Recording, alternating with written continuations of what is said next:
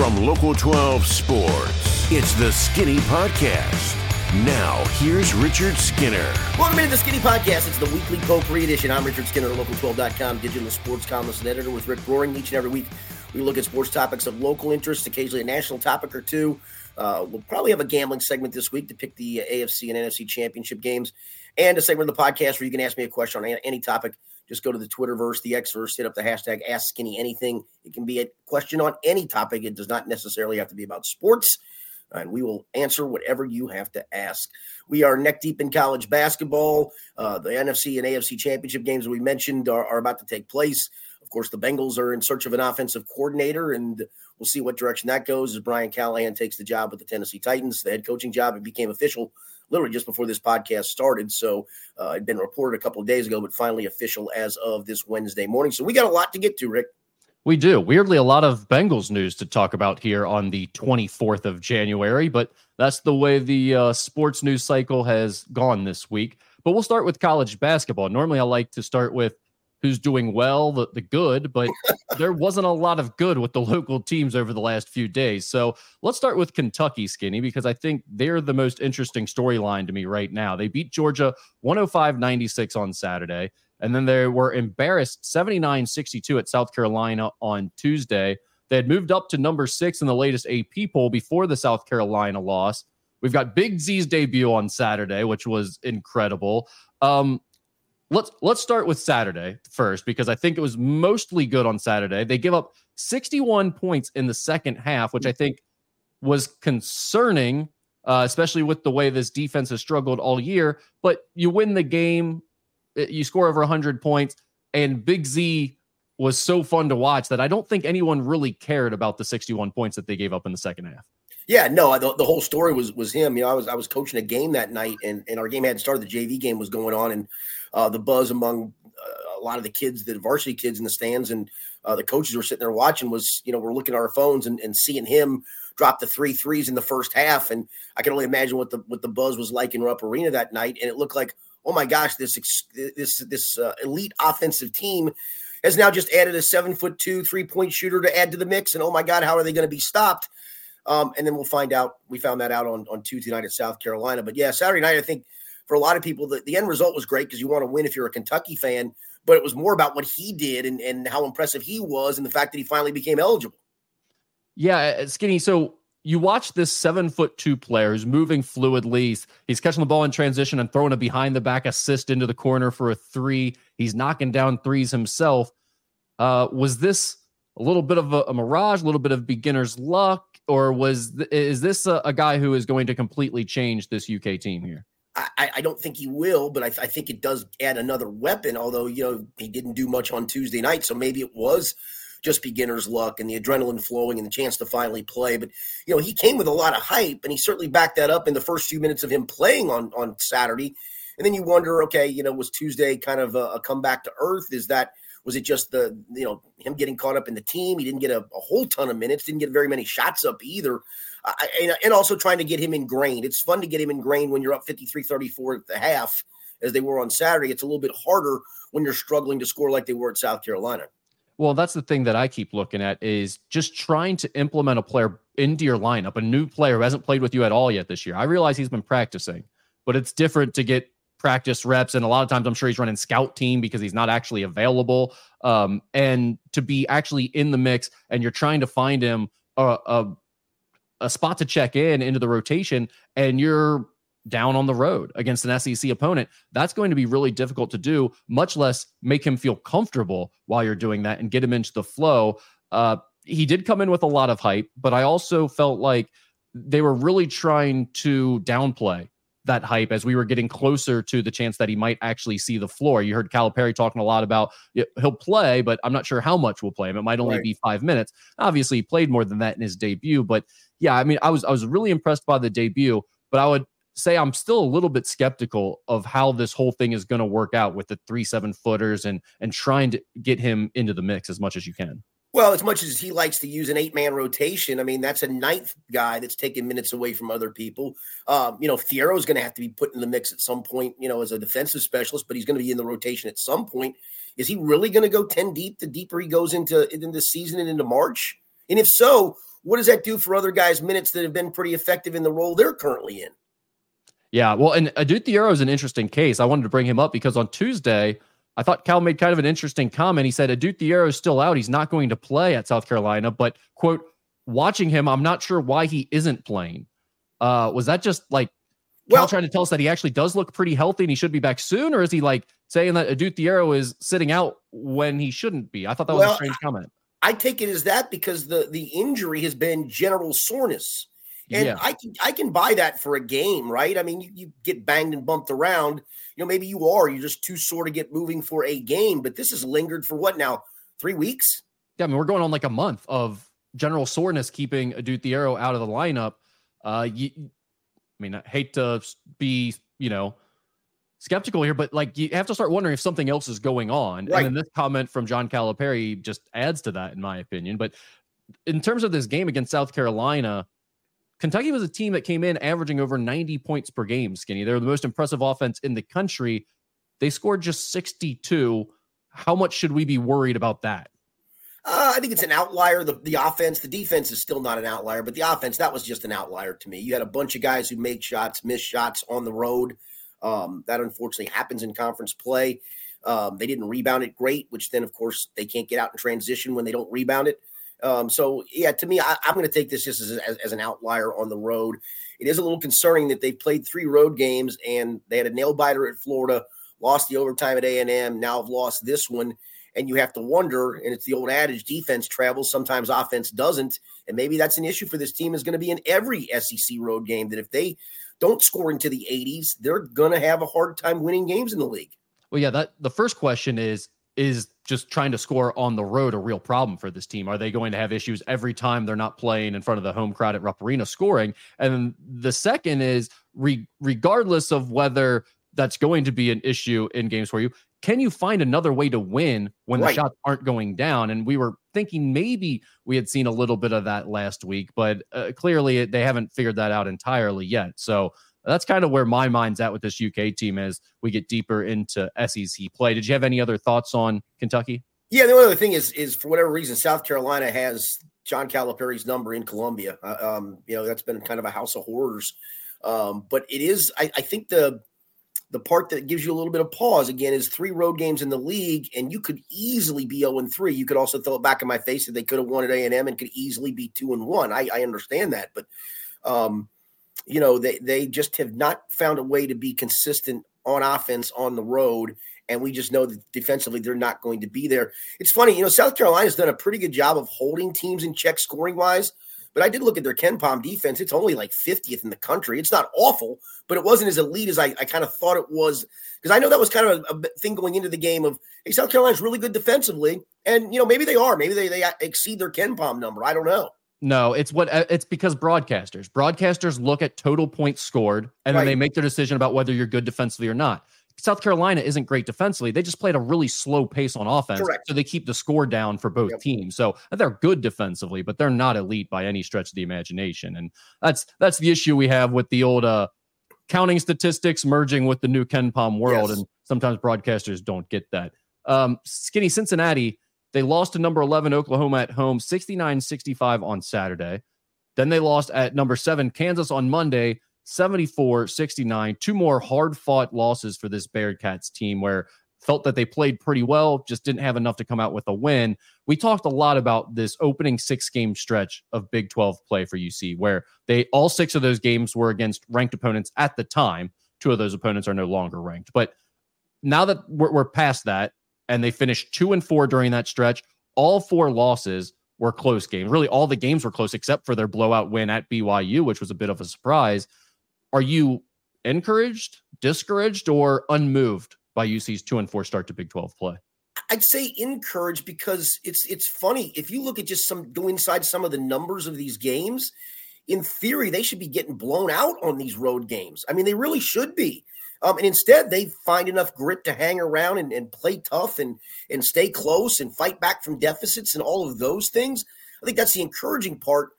But I hope it's not fool's gold that that listen, they do all these things to play hard and stay close, but they can't find ways to win. And uh, I said this on a, on a podcast I was on yesterday.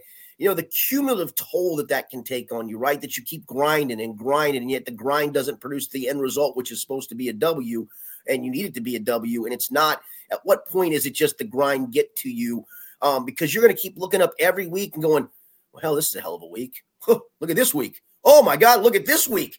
Um, and, and I, I, just think the grind of that, and I, I, bring that to a lot of times in, in in in really good college football leagues, right? Where it's not, you know, it's not that you can't beat a good, really good team um, early in your con. It's the grind of it. It's it's facing Florida and then uh, Alabama and then LSU and then a road game at Georgia. I mean, it's just the cumulative effect of all of that that it takes, and that's that would be the thing that scares me a little bit about. UC, the the flip side is again, look inside the numbers. There's some ugly numbers in there, and yet they're in these games, and it feels like it's fixable things. That I think you nailed that. That is exactly how I felt after these two games for Cincinnati. That I mean, going back to the Kansas game, I didn't really think they played well at all in that game. And I didn't either. You're coming out of the final media, right it. Yeah, you're coming out of the final media timeout with a real chance to win it, not like a we're trying to make a comeback and make a run at them and, and make this thing respectable. No, they had a real shot to win that game, and it felt like they might win that game coming out of the final media timeout. And again, I did not think that they played well throughout that game. They had turnovers that were I don't know if uncharacteristic at this point because they seem to be happening right. a little bit too often, but uh, turnovers that probably shouldn't happen or are unforced. You've got now they did make some free throws in that game. Finally, they've had the free throw issue that the right. fans have been losing their minds about. But, they, they practiced they practiced extra on Sunday. I was told while they were tired. Yeah, it worked, worked yes. out effectively yes. for them. But um, I think the biggest thing for me is seeing them in Big 12 play. And this is where it was hard to figure out in non-conference play when they weren't playing good teams.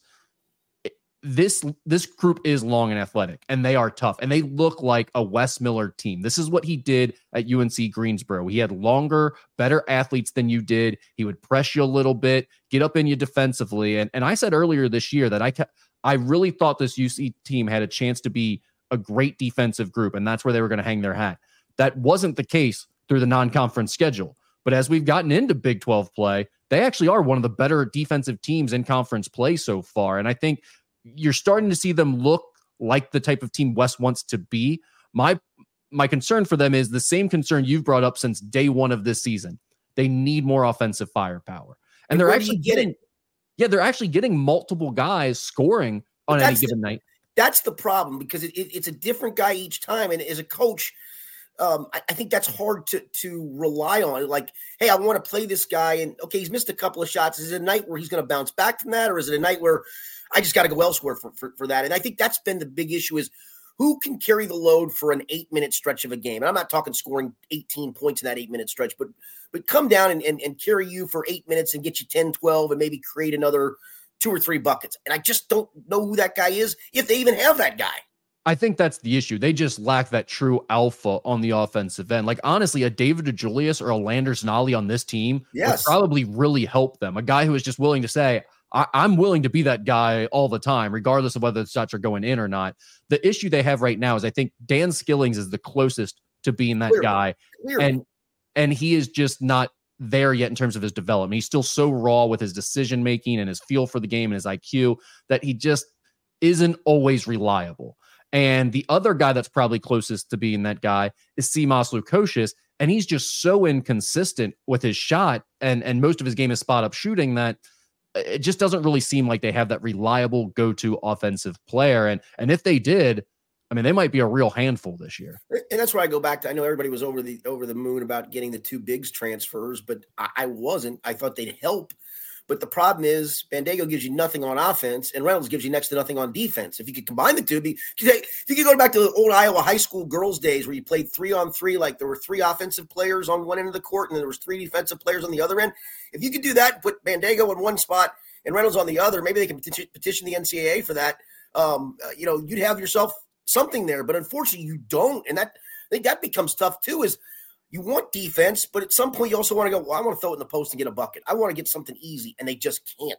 Should we get an old man's six on six league going yes. where you play three play defense, three play offense? Absolutely. That'd be fantastic, and and uh, you just rotate a little bit, maybe. But the, uh, imagine the outlet passes in oh, that league. I would be like Wes Unseld in an over forty Absolutely. league like that. That would be great. We should look into that. No, but uh, yeah, I I I think you're dead on with with your takes on on Cincinnati right now, and and the, the big guys, skinny watching them.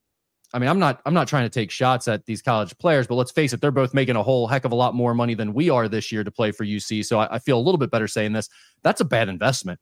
I'm spend over half a million dollars for those two guys through NIL money. Like those two guys are not producing the way they were paid to produce this year at UC. And uh, I mean, if they were, this team might be downright so, scary if Aziz Bandaogo was as good as everyone thought he was going to be. Here would be my question then, I guess. Would you consider if you're Wes Miller? I don't think this is possible because this goes back to the Viktor Lakhin of last year playing the five spot, getting in consistent foul trouble. But are you better off with a lineup that has both point guards and Skillings, Lukosius, Lakhin, um, or Newman, um, Newman, Lukosius, Skillings, one of the point guards, Lakhin? Are you better with that group? And then Bandaogo, just when you know for for sub sake, and and you know maybe you're looking to get a couple key defensive stops, he plays then. I think we've seen the two point guards playing together a little bit more. So I do think that's going to continue. The problem with it is if you lean all into the offensive side and you try to go with your best offensive lineup that you just laid out, now I don't think you're good on either end of the floor. Like they're pretty good defensively when they have their most. I'm not so sure I wouldn't want to see. I'm sorry, right? I mean, I'm not so sure I wouldn't want to see if that that group couldn't play some defense though. I just think we've seen enough of Viktor Lakhin defending Big 12 yeah. caliber fives to know that that's probably not going to work out consistently well. And in general, I think you just lose some of your overall length and athleticism with that lineup. And that's where I think they are hanging in these Big 12 games. Yeah, they look the part of a Big 12 team. They are big, tough, athletic. More, way more, way more so than I thought. I mean, I, I really thought. Listen, you got to have an NBA player or two to, to really win high at the Big 12 level. And I don't feel like there's an NBA guy on this team at the moment. Now, Jizzle Agreed. could be one day, but not at the moment. And then you know, you're taking your two best scorers off into Julius and, and Nolley, and that's where I kind of stood for this year. Of you're taking those two guys who were legit college scorers off this team, and you really you've upgraded the talent some, but not to the level I thought that it would compete in the Big 12, and yet they've competed. But competing, I think we're over. I think you get to a point where okay, it's cute, it's fun, it's it's it's been cool. The atmosphere in fifth third for UC fans has been off the charts, great, and the, the competition level is much more fun to watch, much more enjoyable. I mean, you're, you're on there's no really prime time game anymore in, in college basketball, right? But still, that nine o'clock Monday slot still holds some some weight in gold to me. It's still a big time game that, that, that's on, and that's that's where you are now. But again, you look up this week, and it's almost a must win home game against UCF if you still feel like this team can make the NCAA tournament. I don't think it can. I don't think it's going to get enough wins to do that.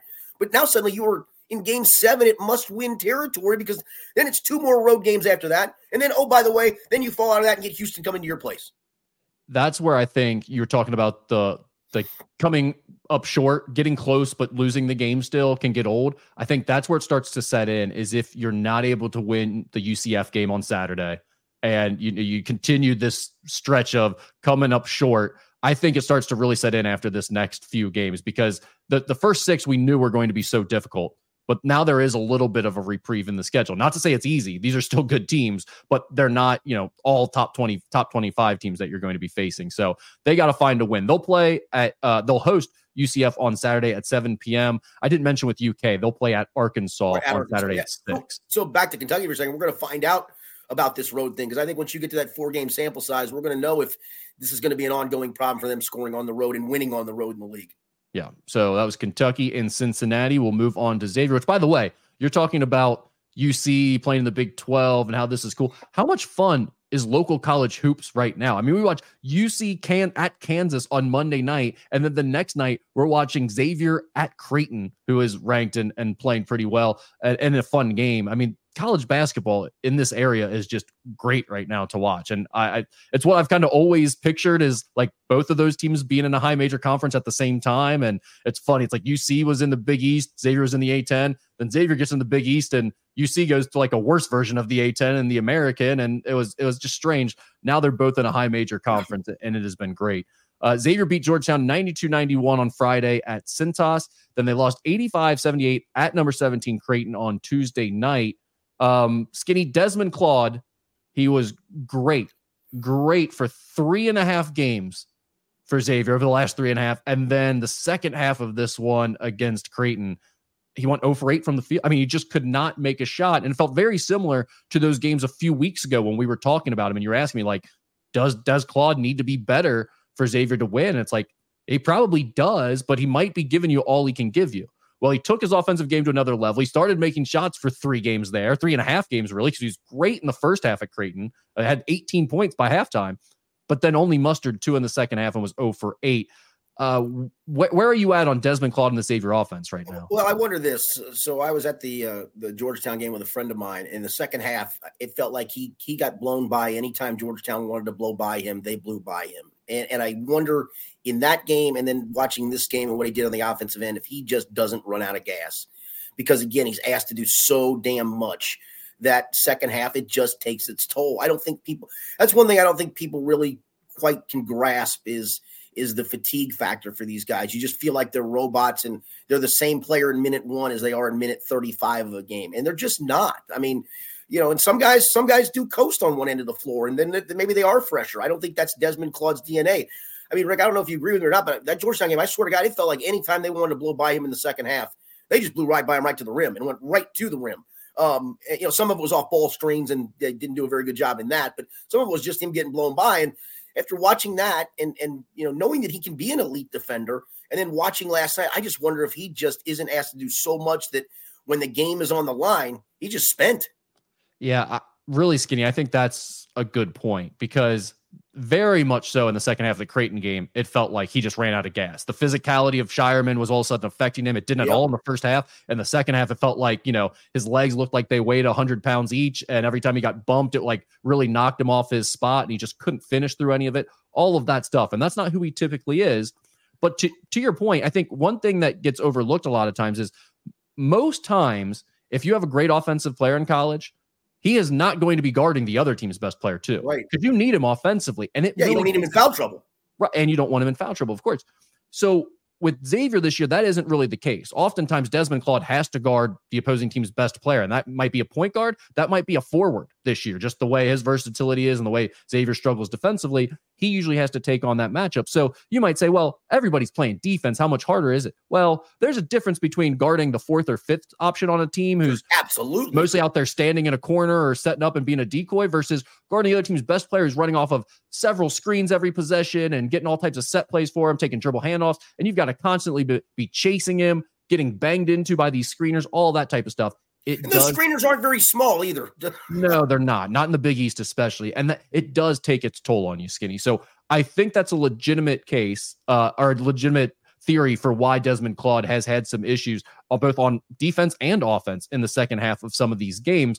But I don't know that that helps Xavier much at this point because well, they they need him to be really good. Unfortunately, they do. But but I do wonder if if Sean takes a look and and uh, the way Swain is starting to play a little bit, I think you can you can't count on him to be as but he's tell you what, he's becoming a pretty good slasher, man. I, I think he's becoming a legit, a legit option, if you will. And then maybe a little more Trey Green just to take a few more minutes off of of of Dez. And maybe it's in the first half, and you go, hey, I, have got to sit in for this three minute stretch. Um, and then maybe it's a TV timeout, and then maybe for another minute after the TV. And I get a good four minutes, five minutes. Maybe it's not that long. You know what I'm saying? Whatever that time frame is you want to use. And yeah, maybe maybe we lose by two points in that little war. But in the overall scheme, I'm going to have a fresher guy in the second half. I, am just looking for options because it feels like it's kind of Groundhog Day with this thing. Well, it's interesting that you bring that up because that's essentially exactly what he did in this Creighton game. There was a four minute stretch in the first half where both Quincy Olivari and Desmond Claude were off the floor at the same time. Uh, Trey Green and Dailyn Swain checked in for them, and they played nearly four plus minutes, and they actually outscored Creighton by two during that four minute stretch. So it's funny. I did. I, I, swear to God, I did not see that because I was coaching the game last night. I saw the whole second half. I watched the whole second half, so I did not even know he did that. Yeah, so he he did basically exactly what you're talking about. I think it's for the reason you're bringing up is trying to buy Desmond uh, an extra minute or two when you're playing well. If you have a lead like you did in the first half of this one, and you you got your offense going, get him off the floor and try to give him a little bit of, of energy back. Um, I don't know if they can do that more consistently, but I do think the the freshmen starting to emerge. Dailyn Swain being able to, you, you mentioned his offense, but his defense too. The fact yeah. that he's that versatile defensive piece who can maybe guard the opposing team's best player and take some of that load off Desmond Claude for half the game or something. And uh, Trey Green giving them a little bit more offense as well. I do think that that that is significant for the Xavier team because the and I should say Dayvion McKnight and Abou Ousmane are playing better too. They're getting better production out of those older transfer guys. But I think Xavier's upside this year came from the freshmen getting better. Yes, yes. And we're starting to see that finally. Yeah, I tell you, Swain coming off dribble handoffs, getting down. Man, he he is a, he comes downhill and he's got one thing in mind. He's going to the rim with that thing. Yeah, he, he he's got a chance to be pretty special. It just he was a little bit farther behind in terms of his confidence and his understanding of how good he can be. You know, a lot of guys with his skill set, they come in and they're, they're, trying to do too much. He was like a guy where you're like, you need to do more. You're capable of it. Yeah. And how about maybe from a confidence boost, that just the, the dunk that wins the game against Georgetown and the light bulb goes on? I think it was huge. I mean, you saw in the first half of this Creighton game, he, he had a three in front of their bench. He was talking to their bench. It's like, that's not the same kid I saw a week ago before he had that that big finish there uh, against Georgetown. And he's so, got the physicality and athleticism to do it by by far. Yeah, and just think about him as he starts to add real strength and weight right. to his frame because he's still pretty thin, even though he has that length and wiry athleticism. Um, X will play at UConn on Sunday. Oh, nice reprieve. yeah, nice reprieve. nice, nice right. reprieve. And, and, let's let's go back to this too. Um, and, and, again, I know you know there was some thought maybe if you could steal a Creighton game and, and can win some of the games you're supposed to win, that you could sneak back into the NCAA conversation. I still think that's very difficult. I mean, even good Xavier teams have gone to Creighton and lost, and that's the other part to it too. That's the that's the hard part of in these conferences. You can play pretty well and still come up short. Never said. Sorry about that. Uh, yeah, I, I agree with you there, Skinny. Let's move on to NKU. They beat Milwaukee by 18 and Green Bay by 22 over the weekend. Uh, Green Bay was tied for first, by the way, when yes, NKU beat them. NKU is now tied for third and one game back of Oakland, who is currently in first place. Uh, Skinny, before we even get into talking about those games, I did want to bring up on Saturday, NKU honored two true living legends. And Absolutely. I know that term gets thrown out there way too often, but these people, if you live in this area, truly are legends. Uh, Ken Shields and Nancy Winstel, the former men's and women's coaches at NKU. Ken, of course, took NKU to back to back Division two national championship games. They lost both of them. Nancy actually won a couple of national championships at the Division two level when she was the coach at NKU. Um, I guess my only thought here to add to all of this one, it was cool to see them get honored, but two, it, it's really difficult, I think, to be great at great somewhere, do something at a really high level, and then see other people come in and do the same thing and remain completely supportive and upbeat and talk nothing but positively about the people who come after you. And yet Ken Shields and Nancy Winstel have been so supportive of everyone that has continued to take this program to the division one level and do great things since they left that i mean they're, they're just still so relevant up at nku despite them being long gone and, and past their their careers when they were head coaches it's it's really cool to see. Yeah, for those that maybe don't know, some quick background: Ken Shields took NKU's men's team in Division Two to back-to-back championship games. They did come up short, but runner-up finishes in 96, 97. And Nancy Winstel took NKU's women's team to two national championships in Division Two. See if I get the years right: 2000 2008, if I'm not mistaken, were the two years that, that they won. So they are clearly uh, legends because of their accomplishments. And you're right, because of the people they are. Um, I, I, I, always feel honored. I consider both of them friends, and and Ken Shields uh, is enough of a friend that he was the one that nominated me for the Northern Kentucky Athletic Directors Hall of Fame. So I felt I, didn't know who nominated, and, and, it turned out to be him. And I was I was so honored that he did that. And it was not for me as a player or a coach or anything. It was for me as a as a contributor for the years I worked at the uh, the Kentucky Post cover in high schools and colleges in in, in Northern Kentucky. But I was always so honored for that. And every time I see him, he, he we have a good conversation. I was unfortunately I had to coach on Saturday night, or I would have been there. I in fact I was getting ready to buy a ticket. I went, oh, we got a game Saturday night. Oh, I can't go. Um, but it was, it was, I'm glad NKU did that because it, it's certainly both clearly well deserved. Yeah, they have banners now hanging in Truist Arena with their names and accomplishments on them. I, I, thought it was well done by NKU to honor them, and they, they did a good job of it. And I just, you know, you you mentioned it too, but like that's what shocks me so much is I would consider Ken Shields a friend. Like two yes, summers ago, we went to a. I think there are, there are there are there are thousands and thousands of Northern Kentuckians that would consider him a friend. You you can go it's not even six degrees of Kevin Bacon. You can get maybe two degrees is all you have to go away before you run into somebody and somebody comes up with a or how hey, you hear from Coach Shields lately, how's he doing? And it, it, he's that kind of guy. It is, and, but see, I say that not to be like, oh yeah, I'm a part of this is about me too, but to say like Ken Shields is a guy who is older, his health is in decline, and yet if I see him like as he's walking out of Mac's Pizza Pub after the game, it's like, Rick, how are you doing? And he brings up Holy Cross, the high school I went to, or some Pat Ryan, who was an assistant yep. for him that was my dean of discipline when I was in high school in my baseball. Career. Like he he's so sharp still and remembers everyone and what they're doing and who their family members are and all of these connections.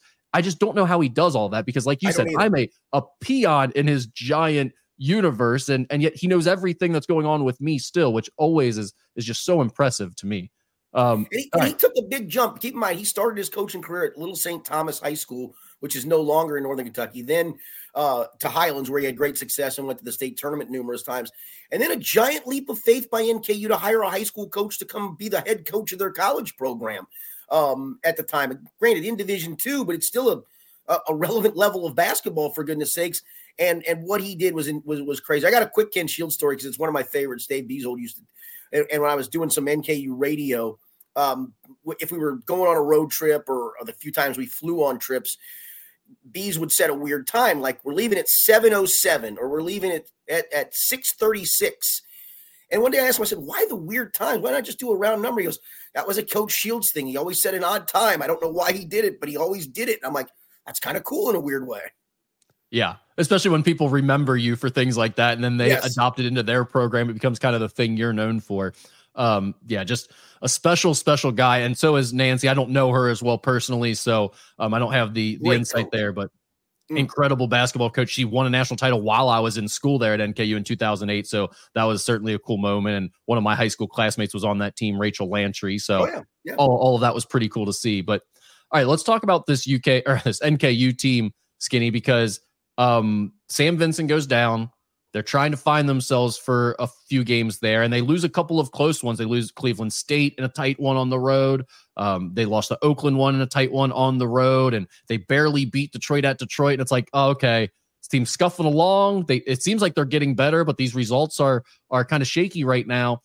All of a sudden, NKU is clearly playing their best basketball of the year. An 18 point win over Milwaukee, who people expected to be good, and they just got one of their best players back. A 22 point win over first place Green Bay, who has been playing fantastic and has a, a real player of the year candidate, Noah Reynolds, who was committed to Wisconsin before the assistant at Wyoming, which is where he was transferring from. Got the head coaching job at Green Bay, and his brother was hired an assistant at Green Bay, so he decided to go to Green Bay instead of starting at Wisconsin this year. But I mean, that tells you the type of talent he is. He's a, he's yeah. a real player. Um, Skinny, I think if I'm talking about NKU and and what I've seen from them that impresses me during this stretch, and, and they've been playing better basketball. Keeyan Itejere is the first thing that jumps out to me. I mean, he is worth the price of admission, and he might be the most exciting player to watch in the area right now. That that dunk the other night that, that I saw the highlight of, where it looks like he's looking down into the rim, is absurd. It real I mean, he gets off the floor. Not that he gets off so high. He does jump high, but he's six nine. So if you jump high at all and you're six nine, you're gonna look like you're high. The thing that is crazy is how quickly he gets off the floor for these like put back dunks and these block shots. Uh, he's a special, special athlete. I don't know there's many people like him in the entire country. Yeah, and especially if you're playing in that league where the league should be where the bigs are not elite. I mean, you can certainly be a, a, difference maker. And we talked about this, Rick. I mean, in this league right now, you can go from the outhouse to the penthouse and the penthouse to the outhouse in literally one week. It feels like just the just a, a podcast or two ago, and it probably was a couple of podcasts ago. We were talking about IPF IPFW maybe being the best team in the league, and they're sitting in first place, and now they're what four and five, I believe. Yeah, they lost like five straight games, and uh, that's actually NKU's next game. They'll host uh, Purdue Fort Wayne at seven on I'm coming. Thursday. I'm coming. Hell yeah! I think uh, Mo might be there too. My buddy Tom Gamble and I are coming, and, and he's got some of his cronies coming, so we're we're coming tomorrow night. All right. Well, that is that is going to be a scene. I I yes, honestly wish I could maybe sneak up to that suite that you guys are going to be in for a few minutes, but I imagine I, I won't be in condition to broadcast if I come out of there. So yeah, that's probably a good point. yeah. Um, the, you know, Skinny, the other thing, I mean, obviously Marques Warrick, we're talking a lot about his scoring record and how he's chasing Drew McDonald. He's now about 90 ish points away. So next maybe five or so games, he has a chance to get that. But aside from Warrick, I think LJ Wells and Trey Robinson at the forward position, and it was kind of like those two were a tandem. It was like one week, one game, one of them would play well. The next game, the other might play well, but you didn't get them going at the same time. All of a sudden now, both of those guys are becoming pretty reliable and, and they're playing a lot together. Yeah, and it gives you again two legitimate, you know, forward position type guys. uh, in a league where there's there's some of those, but you know, you needed somebody to step up, and you're hoping, okay, maybe it'll be a guard to step up in place of the guard who goes down, Sam Vincent. Instead, it's it's it's a bigger guy who does it, and uh, that allows you then to not have to maybe go deeper into the well, if you will, at the guard position to say, hey, I got to have a guard replace a guard. No, it's a it's it's LJ Wells who's technically a forward wing who's who's stepping up and playing really well, and uh, I, I you know it feels like they kind of have weathered this a little bit. It, it does, and you know I felt like when Sam went down, I felt like this NKU team would still be competitive, but I definitely thought the rest of the season was going to be a war. I did not think that they would be winning games by double digits. To right. see them beat two quality teams, I mean, this wasn't Detroit. No, you know, right. It wasn't Detroit and Robert Morris that they beat. Well, although, and it's funny, and they struggled with Detroit, right? Right, right, and that. Uh, so, I mean, it, it's you never know in conference play, especially when you're on the road. But to beat Milwaukee by 18 and Green Bay by 22, I think the rest of the league probably looked at those scores the same way I did and said, uh, NKU's got a real chance again this year to win this whole thing with or without Sam Vincent. Yeah, I mean, like you said, they're a game out of first place to get that one seed, and there's a lot of basketball still to be played inside the league. Yep. All right. So they will host Purdue Fort Wayne on Thursday at seven. As we mentioned, they'll play Youngstown State on Sunday. That game is at Youngstown State at 1.30. So that's going to be a big one as Youngstown State is towards the top of the conference as well. I have and they got a big one. They got a 7-3 guy from Simon Kenton, Gabe Dynes. Gabe Dynes blocking a lot of shots. Yeah. Yes, blocking a lot of shots. Uh, I've got one other story. It's from a regional team. We don't typically talk about Indiana, but uh, the Hoosiers have been struggling a little bit recently. And uh, they just lost a game to Wisconsin, and there was a moment during their broadcast where their legendary play-by-play man Don Fischer. I love uh, Don Fischer. Yeah, made made the following comment during the game, and I just oh, want to no. get your your thoughts on it. For my 51 years behind the microphone. Hold on, let's start that again. And I have never said this before in my 51 years behind the microphone at Indiana University, but I am embarrassed for this ball club. Uh, right and now, not, be, not because of the score. Yeah, Whoa. So that's Don Fischer saying he's never said this in his 51 years broadcasting, but he is embarrassed for Indiana's basketball program. This occurred after CJ Gunn for Indiana was ejected for elbowing a Wisconsin player in the face. It was kind of one of those retaliation moments right, where right. the other player was annoying him. And so he gave him a pretty weak forearm chuck to the elbow, but it's right in front of official, right in front of the Wisconsin bench. And in this day and age, with replay being what it is, you 100% know that's going to be seen and you're going to be tossed from the game for it. So I think that's what Don Fischer was talking about. I, I listened to him on some radio appearances uh, yesterday to, to hear his follow up on those comments. And that's basically what he said is just like, you know, he felt it was a silly mistake and that uh, players have been getting intentional fouls, technical fouls thrown out of games for Indiana this year at a rate that he said he's never seen before. And he, I think that's really where his his comments came from. Did you have an issue with him saying he's em- embarrassed for Indiana? Do you think that's something a, a broadcaster should lay off? Well, when, when, you've done that for 51 years, I think you've got some cachet, and you are the voice of the fans in that regard. And and you know maybe he's he, he, I don't think he's out of bounds with that if that's the way he feels. I mean, Indiana could certainly do something if it thought it was out of bounds. I didn't think it was above above board. So, no, I, I got no problem with it, especially if that's what he was referring to as kind of the culmination of what you talked about. If it's a number of ejections and finally this is the latest in him on a, just a stupid, flagrant, idiotic play.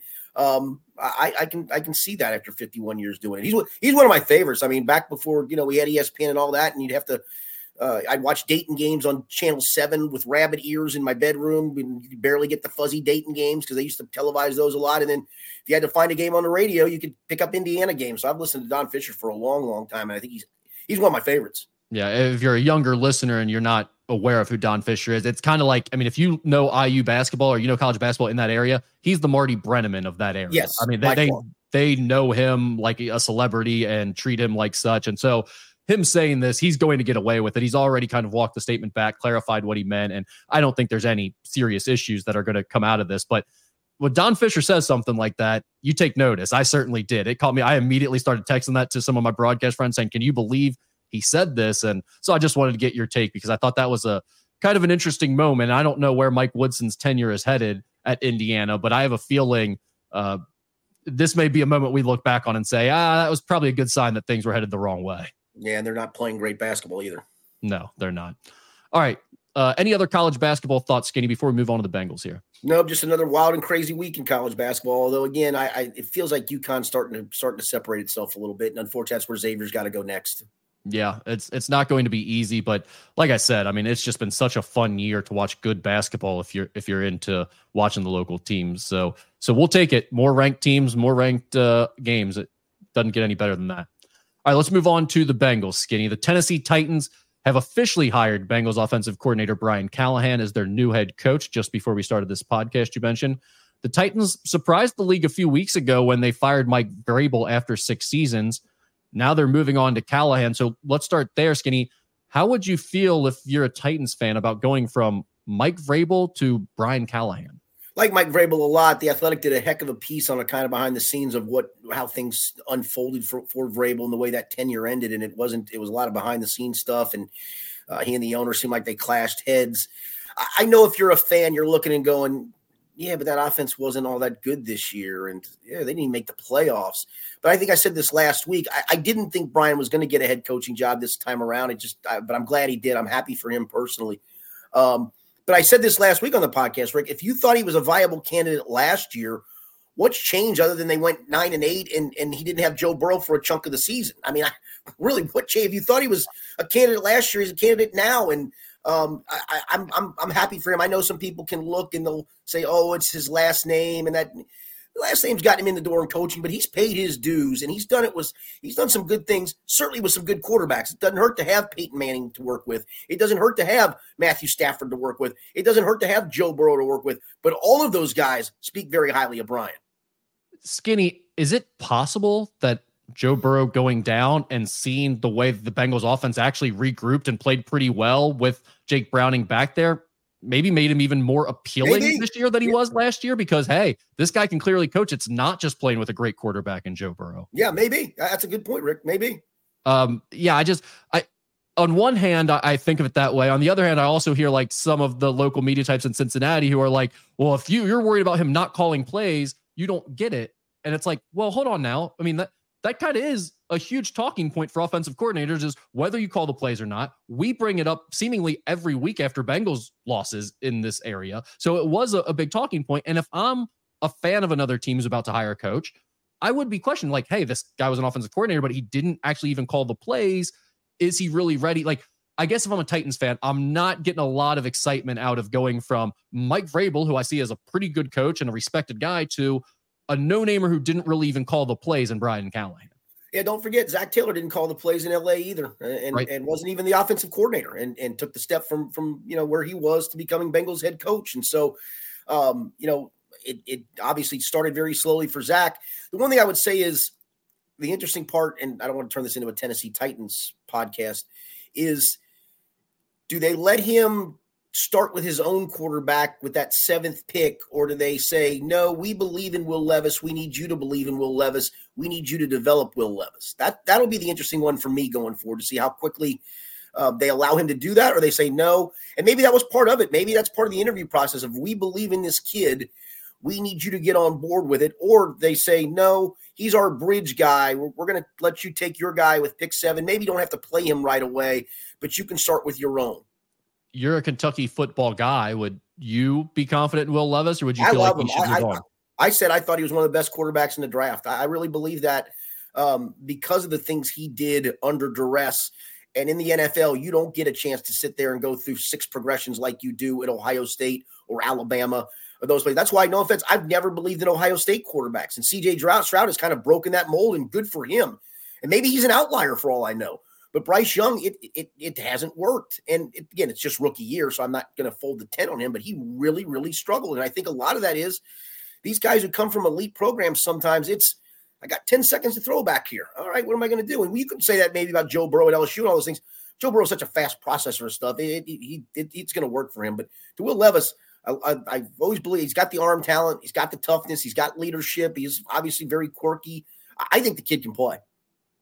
So the Bengals need a new offensive coordinator now. Dan Pitcher seemed like the natural succession plan they've been counting on, but he was also interviewing with the Raiders and Saints this week for potential offensive coordinator jobs and, there. And, Patriot, and an interview with the Patriots as well. And the Patriots. Um, another name that's been brought up by a lot of the fans is Joe Brady, the interim Bills offensive co- coordinator. He was the passing game coordinator for LSU back in 2019 when Burrow and Chase were on that team. Burrow, a senior, Chase, a, a sophomore at that time.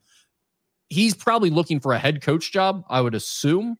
Well, um, the, the thing for him is, I, I read a story this morning um, where it says Bills will consider uh, Brady for full time OC, and I thought, well, that seems like a no brainer to you guys. I mean, that that firing of Ken Dorsey and the insertion of of him, maybe it was just coincidence, but their offense took off when he became offensive coordinator. Uh, again, maybe that wasn't all him. I think these cases are interesting. Obviously, the Joe Brady to Joe Burrow connection is one that everybody's talked about, and, and I fully understand that. But if Joe Brady is an OC who wants to call plays, you're not going to have that opportunity here. And that's to the Dan Pitcher part. If Dan wants to call plays, maybe that's where he looks takes a job elsewhere. If not, you know, the succession, the reason they they fought hard to keep him in this organization last year when he flirted with the Tampa Bay offensive coordinator job. They gave him a lot more money. Um, they I, I think they blocked him from actually talking to Tampa Bay, but they they wanted him around for the potential succession plan of him stepping in as, as OC. Maybe he's got it of an inkling of I, I want to go call my own plays. And and if the Raiders give me give me that opportunity, I, I want it. I, I can't imagine you want to go call plays for Mac Jones or whatever Bailey Zappe, or whoever they have at quarterback in New England. Um, I still think he is the OC here. I, I believe that because I think you can look and go, well, my head coach got a head coaching job without calling plays before he came here. He did it at UC, but not in the NFL. The guy I'm replacing didn't call plays here and just got a head coaching position. So there is a path for me to do that. So I think that's where to go. I've, I've had people ask me, well, why is he interviewing? Why are the Bengals? Well, listen, I'm going to go listen to people. And again, like I said, if they're going to let, if I have it in my heart of hearts that I want to call plays and I'm getting the opportunity elsewhere, um, and it's a good opportunity, I think I'm going to take it. I don't think the opportunity in New England's good. The opportunity in Vegas is probably going to be pretty good. So I think that's where he has to weigh that decision. But to me, it would be: Do I want to go call call plays for uh, a crippled Jimmy Garoppolo, Aidan O'Connell, and and those guys, or do I want to hitch my star again to Joe Burrow in a potential run to a Super Bowl and again be a hot coach on a hot staff? Yeah, one thing to keep in mind here too about the Raiders is uh, it was reported that Marvin Lewis is going to be on that staff formally with and Anthony he hired Dan here. Pitcher. Yeah, so he he's the guy who brought Pitcher to Cincinnati. Potentially, Pitcher could have that loyalty and want to work with Marvin again and go out to Vegas. So I think that's something to keep an eye on. It seems like Dan Pitcher is the most probable answer for the Bengals' next offensive coordinator. Do you feel like that's mostly a done deal, or do you feel like that's that's still a lot to play out there? I think I think it's more his decision to make than it is the. I think the Bengals would love that. Like I said, I think this was the plan all along. The reason they fought to keep him as quarterbacks coach, a because he is a really good quarterbacks coach. I mean, Zac Taylor made a point of, you know, he's really the one responsible for developing Jake Browning because, um, you know, when Jake was on the practice squad, Dan was the guy that would spend time after regular practice working with him um, because he doesn't get a lot of reps um, in in in practices as a practice squad quarterback. You're running some scout team stuff and you're really not developing. Um, you know, you're forced to make throws that you probably wouldn't make in a game. You know, you're, you're being asked to do things that, that that don't come natural to you and you don't want to do. And so after practice, he spent time with Jake Browning. And so uh, again, he's a great quarterbacks coach, but I this has been, in my opinion, the succession plan all along. It's why they fought to keep him on staff. Of we love you as quarterbacks coach. We're going to pay you more than most quarterbacks coaches because if Brian gets a head coaching job, we want you to be the offensive coordinator we mentioned Joe Brady. He's been a guy that's bounced around a lot over the last few years since you know his time at LSU. He's been a climber for sure. Um, he also just interviewed for that Falcons head coaching job, and again, I think that's where his sights are set on is becoming a head coach sooner than later. Do you think that's a, a realistic name that should we talk about at all, or do you think that's just a fan thing totally? No, I think it's realistic. I, I, just think you know eh, he's in a good situation in Buffalo. If they're going to make him the full time OC and he can call plays, I think that's a no brainer for him. And to your point, if somehow he lands a head coaching job off of this, well, obviously that takes you out of the, out of the mix for it. So I, I don't think it's a fan. I don't. I, I, think uh, it's easy for everybody to make that connection. Um, but to me, I think it's still Dan Pitcher's job unless Dan Pitcher chooses to go elsewhere.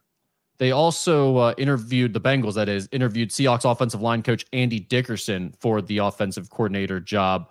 Um, uh, do you have any insight on him? Is that a I name? That yeah, I, I know they did, but I yeah, I have no, I, I know nothing about him other than what what his background is as, as the O line coach in, in Seattle. I know this is unfair because you know guys bounce around to different coaching jobs all the time. You could be a, a running backs coach in one place and then be uh, a, some type of defensive coach in another place or whatever. So it's not really that you're tied to that and that's your only knowledge, but it does seem a little like weird or make me a little apprehensive when you start talking about an offensive line coach being your offensive coordinator. That's probably not fair, but it's just how I feel. Well, especially when your offensive line coach that's already on staff and it's clear that Frank Pollack's coming back, whether fans want him back or not, is also your run game coordinator. So do you take if you bring this guy, and you take that title away from because you know most offensive line coaches are tied to the run game. Yeah, feels like there might be some clashing there, which you know whatever. Not sure exactly how I feel about that either way. I don't love Frank Pollack at the moment or uh, his his run game coordinating that he's been doing. So not sure if that's a big hit, but it is something that would have to be sorted out. Skinny, my feeling is that I've always felt that Joe Burrow should essentially be the Bengals GM in these situations, and he should get to handpick whoever he wants. After the way this year went, with you know, we kind of see him go down the Bengals do change up the offense a little bit. They start going under center more. They start using more play action. All the things that we had kind of been talking about. Well, they're not going to do that because Joe Burrow doesn't want to do that. They do those things. They find some success, maybe even more consistent success than they actually found while Joe Burrow was running the team earlier in the season, despite taking a major step back in talent at the quarterback position. Should I be rethinking that of, of letting Joe Burrow make his own decisions and be the GM here? Or should we really be like the adults in the room and say, no, Joe, actually, it's best if we do it this way and you'll be better this well, way? I, I will say in Joe's post-season press conference with us the day after the season, um, which I give him a lot of credit for. He didn't have to do it. We asked and we kind of asked thinking he's going to say no. And he said, yeah, I'll do it. Um, he said, you know, I paid attention to that. I noticed what what some of the things that worked. And he did say, listen, we were going to incorporate those if my calf was better. And I think they were. I mean, that had been talked about as they were. In fact, they did do it in San Francisco. They incorporated some of that stuff, and they had arguably their most efficient offensive game of the season in, in San Francisco. So, yeah, I think he's also smart enough to see some of those things too. And he, he made he is smart enough because he, he made a point of it with us that he saw it. Well, it's not so much that he's not smart enough to see it, but I guess uh, a, my original stance on this would have been like whatever Joe Burrow says, it goes. Like, just do let him do whatever he wants to do because he's smarter than all of you guys. Now I'm wondering if, okay, he's really talented. He's really great at processing these things, but it might be good to have a different set of eyes telling him, okay, here's what we should be running, and here's actually what'll be most efficient for us, and and we just need you to execute that better. Yeah, um, that sounds great in theory. well, what's, which side do you come out at? Should Joe Burrow have free reign and be able to call all the no, shots, basically? No, not free reign. That's but, how but, I've always felt is like just turn it over to Joe and let him decide whatever he wants in terms of personnel. But but I also think that they realize that he's capable of doing what you're saying of of of making things work that he likes. Um, you know, the whole thing of they don't use a ton of motion because he he wants to see the defense as it is primarily. They use some, obviously. They may even incorporate a little bit more next year. But he likes to see a defense set to to get a good pre-snap read, and, and that's one of the things he's so good at. And that, that's fine if that if that makes him more comfortable. I'm fine with it because he does execute on top of everything else at an elite level. Sure. All right. Uh, a couple other things to get here to a little bit more minor. Um, Tyler Boyd was was at a Pittsburgh High School Hall of Fame event, and uh, he was asked, of course, about free agency, Bengals, and other things. So about the Bengals, he said, "quote I definitely feel like they will try to keep me, and depending on the value and money, it's a business, but I would love to come back." Which nothing uh, surprising there. But then he was asked about potentially playing in Pittsburgh for the Steelers. And he said, You never know. I love Coach Tomlin. He's probably one of the realest dudes in the sports business. Obviously, I played at Pitt and I had a lot of run ins with him and talked to him just about football. His personality is more like a father figure. It's a great connection, but who knows? Even if I don't go after this year, I could do a one year deal at the end of my career and maybe finish up there, but who knows? Skinny, first of all, this feels very much like Tyler Boyd wants to to play in Pittsburgh, Absolutely. which is a surprise. Um, how big of an issue is this going to be for Bengals fans if Tyler Boyd ends up in Pittsburgh? Um, not going to like it, but it, it, feels like a natural fit. For the, most people know his background. He grew up in a suburb of Pittsburgh, Clairton, Pennsylvania, where he was a star. Played his college football at Pitt. That's where he's had conversations with Mike Tomlin. Um, don't think that he, Mike Tomlin is is doing anything uh, illegal. Tampering, skinny tampering. Yeah, exactly. Um, so those conversations were from back then.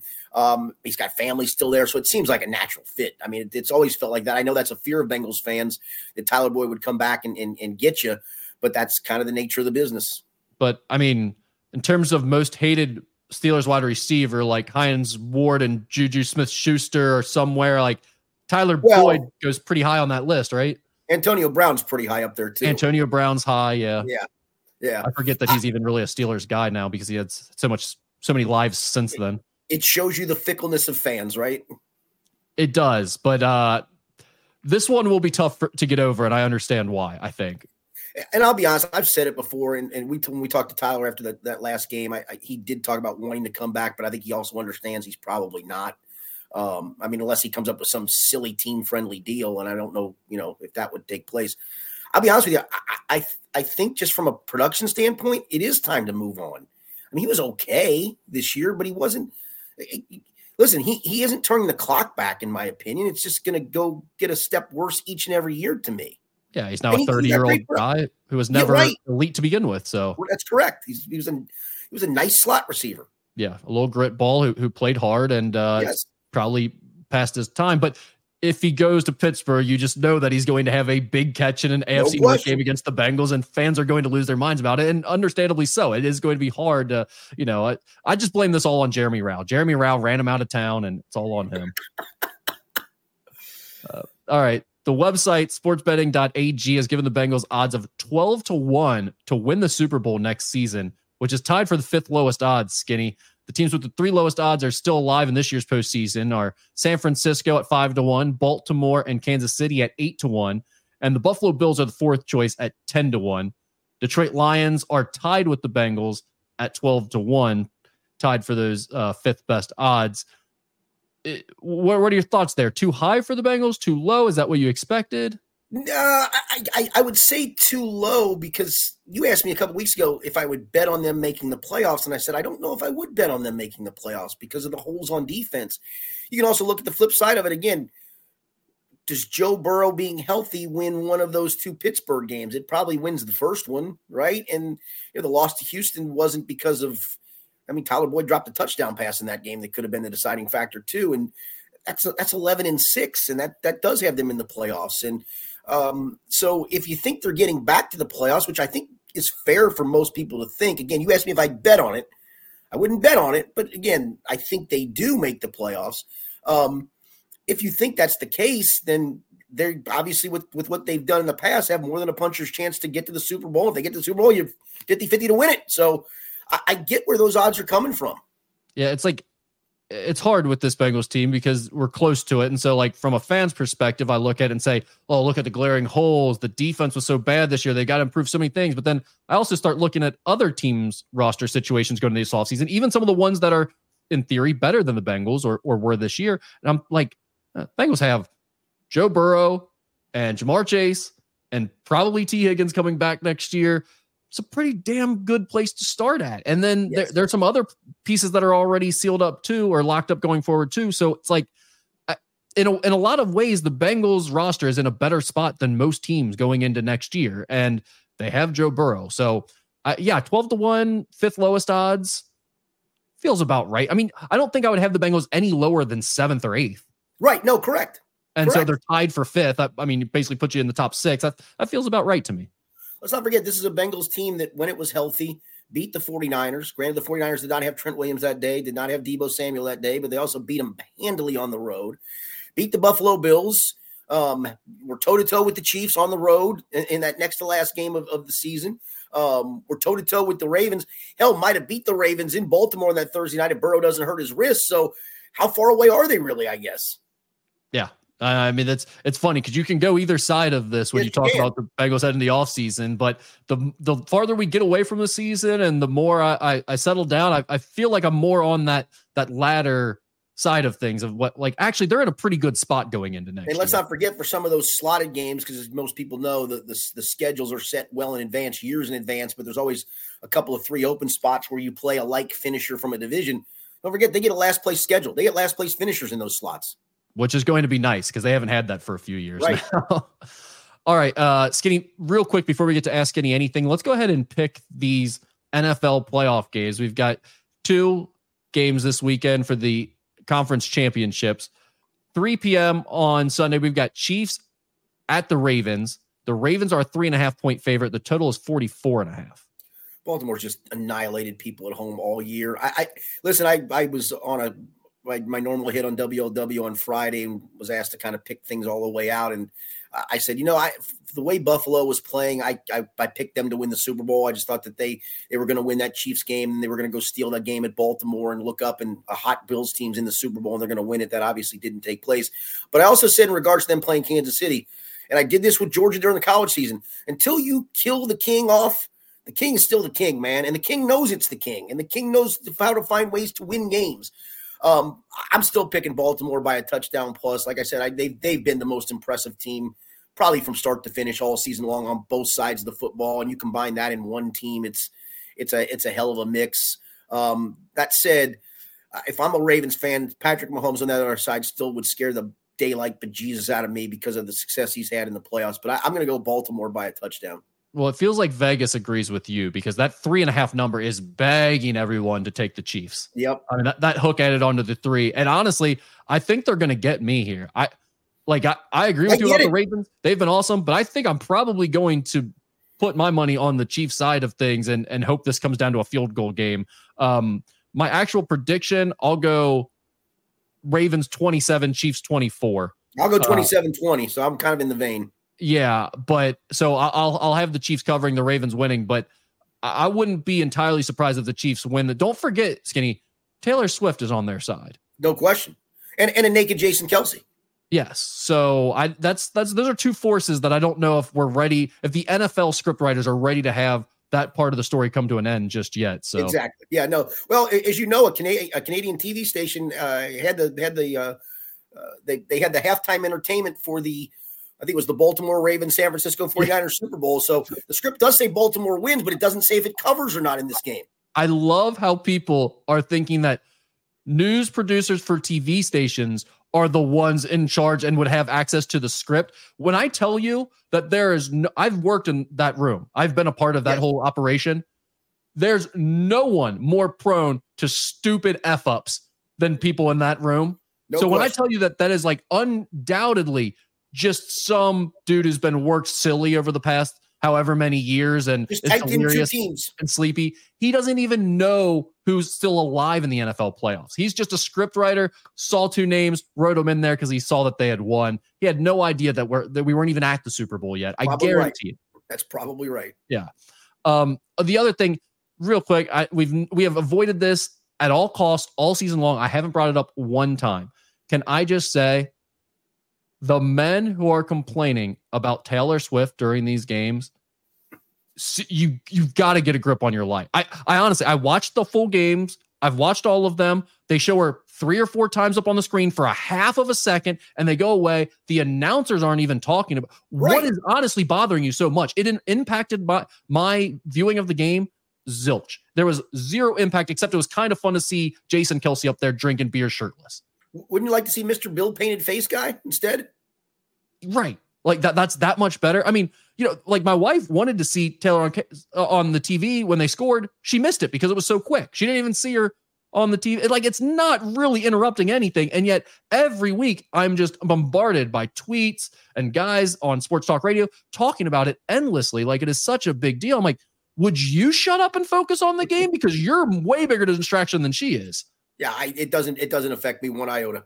I, I can't understand the fascination with this. Like it is so bizarre that people are getting that worked up over it when they they really have done a great job of not paying much attention to it at all during these broadcasts. Uh, all right, 6:30, we've got Lions at 49ers. 49ers are a 7-point favorite. The total is 51.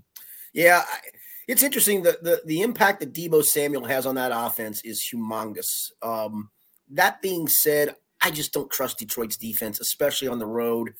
Jared Goff outdoors. I it just listen. It's been a fun run for Detroit. It would be so cool. It feels very parallel to the Bengals, like if they make the run all the way to the Super Bowl. But I think the, the, the dream dies here. The two most complete teams in the NFL, really from start to finish, have been Baltimore and San Francisco. And I think the 49ers finished the the NFC off in style with a, I'll go 31-19 victory. I was going to say 31 21. I'm, I'm in the exact same but I'd love to see the Lions do it. I'm be rooting for them. I just don't see it happening though. I think I think the 49ers roll in this one. So there you go. Those are our picks for the conference championship games. And Skinny, it is time for a little Ask Skinny Anything segment. This will be a quick one. Alrighty. Uh, what is Skinny's coaching value statement? My guess is take the charge, W's will follow. it, it is. I had a, a an athletic, former athletic director where I did coach who texted me on Sunday and says, You'll be proud to know my second grade son took two charges today. And I texted him back and I said, Hey, start him young, man. The younger the better. Um, yeah, I am I am Mr. Mr. Take a Charge guy. I just I I believe in it because I believe it does show toughness. It is a way to keep people from straight line driving on you when you don't have elite shot blockers at a high school level. So yeah, that would be clearly my mission statement. Okay, so can we, we haven't talked about this either all season, and I've just been loving it so much, but I haven't brought it up because I didn't want us to be a one trick pony here on this podcast. The college game has finally basically eliminated charges on the block charge situation where you're going to the basket. They they changed where the gather point starts and how they're deciding that. So it's almost impossible to slide in when a guy's going up for a shot and take a charge now.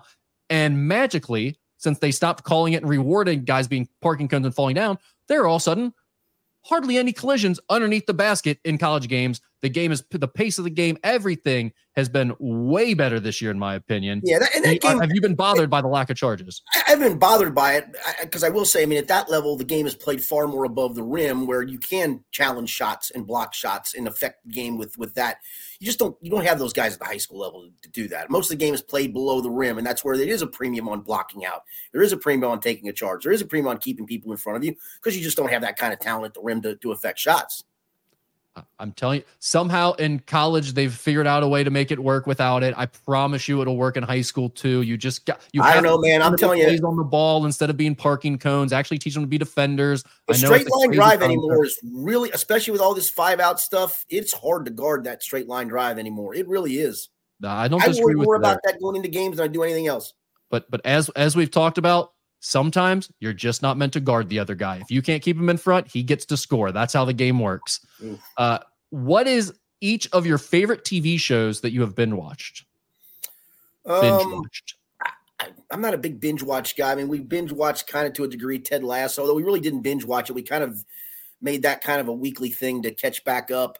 Um, Brockmire, when it was a thing, we binge watched that after after sitting it aside. I, I tried to, tried to watch um, Schitt's Creek and, and binge watch some of that, and it just was so cringy that I, I, it's funny in parts, but it was so cringy in parts that I just kind of tuned out of it. So, yeah, I mean, especially for me, from about July until about the end of March, April, early April, it's I got Bengals every day into coaching basketball into March Madness. There isn't much time to binge watch many TV shows in there. Yeah, I'm in the same boat in terms of recently. I haven't watched anything good. It's been a few years, but Skinny, I want to ask you this first: How often do I talk about politics? Uh, next to none, to my knowledge. Never. I don't think about them ever. I don't know what's going on. I know nothing about politics. Uh, I just want to get that out of the way before I tell you about my favorite shows because my favorite show ever is probably West Wing. Um, okay, yeah. Another show that was really not very good, but I loved watching it while it was being released on Netflix was House of Cards. I thought that first season of House of Cards maybe my favorite season of TV ever. After that, it just went off the rails, but I continued to watch and I enjoyed it, even though it sucked. Um, I mean, Breaking Bad's definitely in the conversation. I never it's watched it. I, I, I, oh, you should. You I should. know of it. Yeah, yeah, yeah. I will say, the, the, if I am at home, it's usually Saturday morning, Sunday morningish before you get into sports things in the afternoon. Old reruns of Two and a Half Men, and I can I can and I hunt around for any of the Law and Order series. I, I love all the Law and Orders. Law and Order's still going. I mean, they're just oh, printing money with that thing still. It's unbelievable. Yep. Dun dun. Uh, all right. Their stories. What's Skinny's best, most memorable Valentine's Day date? I'm guessing he's not a big V Day guy, so if he doesn't have a good one, what's his overall thoughts on Valentine's Day? Um, so my buddy Tom Gamble and I once decided we were on the west side of Cincinnati and we were passing a flower store, and we both decided be nice to get some flowers for our wives for for Valentine's Day. And because we really weren't those kind of guys, it, it, it raised red flags for for both. It was like we tried it. I'm I'm not a I'm just not that guy. Your wives thought you were cheating or something because you came in with flowers. And we just did it on a whim. It's like, you know, let's stop in the floors. Let's do this. We're gonna be good guys. We're gonna be good husbands yep. today. Yep. And you got chewed out when you got home because yep. you were up to no good. That's beautiful. I've got I've got a great I've got a great wife in that regard. We like don't do many gifts and things like that. We go out for a great dinner on Valentine's Day, but yeah. we don't really worry about the silliness of it. So that's nice. If you were to write a wildly exaggerated autobiography, what would be the title and the most absurd chapter name? It's a tough that's a tough wow. one to answer on the spot. Wow. I, I I have to think about that. The wildest chapter would have to probably be like like first part of senior year of high school. It felt like there was a party every weekend and I was completely off the rails. Was that the uh, time your buddy wrapped his car around a pole after smoking yes. dope in the parking lot? Yes, and, and I wasn't with him that day, thank God. Nice. So uh, maybe something along those lines. We have to get a play on words there. Uh, the the title of the book would be like "Not Actually That Angry" or something. Yeah, maybe something like that. no, I tell you what it would be called. And I used to do this because everybody always thinks I'm I'm I'm negative in, in my sports takes. And I, that's that's fine. I, the title of the book will be called "The Realist." I feel like I'm a realist. Uh, actually, that seems pretty you. Yeah. I yeah, I mean, I, I, like you asked me about UC basketball, and I give you, I think, an honest take, and UC fans get pissed, and that's fine. If you're a fan, I get it. But I've also said good things about them. And nobody rooted harder for them to get to the uh, college football championship game than I did. I think because I thought they deserved it. So right. I'm, I'm trying to be real. And uh, that is just not a thing that's taken well in this day and no, age. It's not. Like it's only not. positivity, only sunshine and rainbows at all times. Homerism. Yep. Uh, yeah, right. I like it. It gave me the realist. I like it. I like that. All right. Well, we'll work on that autobiography here in the next few years. Well, I'm sure that'll come out in late 2028. And I'll call um, it the wildest chapter will be called the McDonald's years. The McDonald's years, the Latonia McDonald's parking lot, baby. Yes, correct. Correct.